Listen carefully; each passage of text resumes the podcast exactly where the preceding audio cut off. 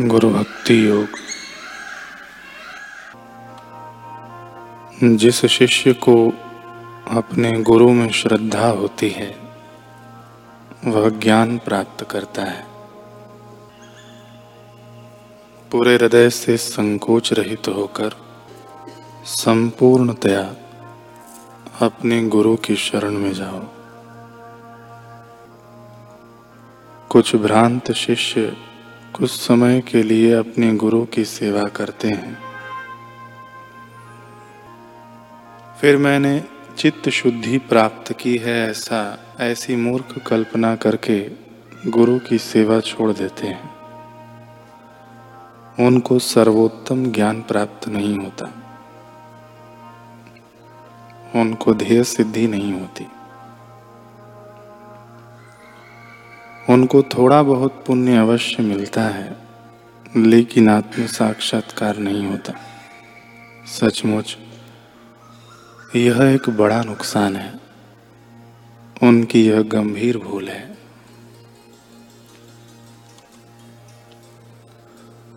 गुरु भक्ति और गुरु सेवा साधना रूपी नौका की दो पतवारें हैं। जो शिष्य को संसार सरिता के उस पार ले जाती है। प्रभु और गुरु एक ही हैं, अतः गुरु की पूजा करो।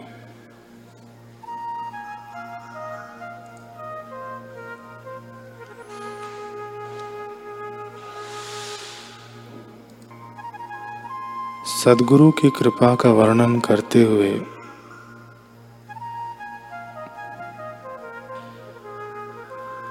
संत ज्ञानेश्वर जी महाराज ज्ञानेश्वरी गीता के दसवें अध्याय में कहते हैं कि हे गुरुदेव, आप ही ब्रह्म ज्ञान का स्पष्ट बोध कराने में समर्थ हैं। विद्यारूपी कमल का विकास आप ही हैं। संसार रूपी अंधकार का नाश करने वाले सूर्य आप ही हैं। आपका स्वरूप अमर्याद है। आपका सामर्थ्य अनंत है। मैं आपको नमस्कार करता हूँ। आप समस्त संसार का पालन करने वाले और शुभ कल्याण रूपी रत्नों के भंडार हैं।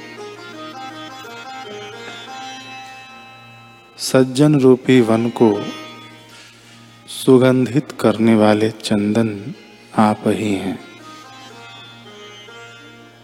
आराधना करने योग्य देवता आप ही हैं। मैं आपको नमस्कार करता हूँ।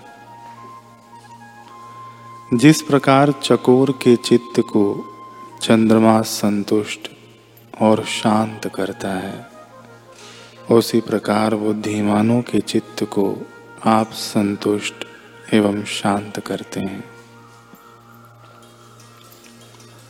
आप वेद के ज्ञान रस के सागर हैं और समस्त संसार का मंथन करने वाला जो काम विकार है, उस काम विकार का मंथन करने वाले आप हैं। हे गुरुदेव, इसलिए मैं आपको नमस्कार करता हूँ।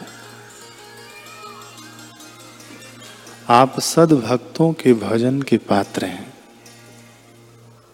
संसार रूपी हाथी का गंड स्थल तोड़ने वाले आप ही हैं और संसार की उत्पत्ति के आदि स्थान भी आप ही हैं। इसलिए मैं आपको नमस्कार करता हूँ। यदि आपकी प्रेम पूर्ण वाणी किसी गूँगे पर भी कृपा करे तो वह भी बृहस्पति के साथ प्रतिज्ञा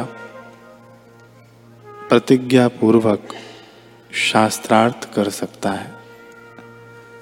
केवल यही नहीं, जिस पर आपकी दृष्टि का प्रकाश पड़ जाता है अथवा आपका कोमल हाथ जिसके मस्तक पर पड़ जाता है, वह जीव अपने शिव स्वभाव में जग जाता है। जिनके कार्यों का ऐसा महात्म्य है, उनका मैं अपनी मर्यादित वाणी के बल से भला कैसे वर्णन कर सकता हूँ? क्या कभी कोई सूर्य के शरीर में भी उबटन लगा सकता है। फूलों में भला कल्प वृक्ष का कहाँ तक श्रृंगार किया जा सकता है? क्षीर सागर का आतिथ्य भला किस प्रकार के पकवानों से किया जा सकता है? कपूर को किस सुगंधित वस्तु से सुगंधित किया जा सकता है? चंदन पर किस चीज़ का लेप लगाया जा सकता है? क्या आकाश को और भी ऊपर उठाने की कोई युक्ति हो सकती है? ठीक इसी प्रकार श्री गुरुदेव के महात्म्य का पूरा पूरा आकलन करने के लिए कहा और कौन सा साधन प्राप्त हो सकता है? ये सब बातें समझ कर ही बिना किसी प्रकार की वाचालता किए, मैंने उन गुरुदेव को चुपचाप नमस्कार किया है। यदि कोई अपनी बुद्धि बल के अभिमान में यह कहे कि मैं गुरुदेव के सामर्थ्य का पूरा पूरा और ठीक ठीक वर्णन करता हूँ तो उसका यह काम चमकीली मोती पर अबरक की कलई करने के समान ही हास्यास्पद होगा। अथवा गुरुदेव की वह जो कुछ स्तुति करेगा, वह स्तुति खरे सोने पर चांदी का मुलम्मा करने के समान ही होगा। इसलिए कुछ भी न कहकर चुपचाप गुरुदेव के चरणों में मस्तक रख देना ही सबसे अच्छा है।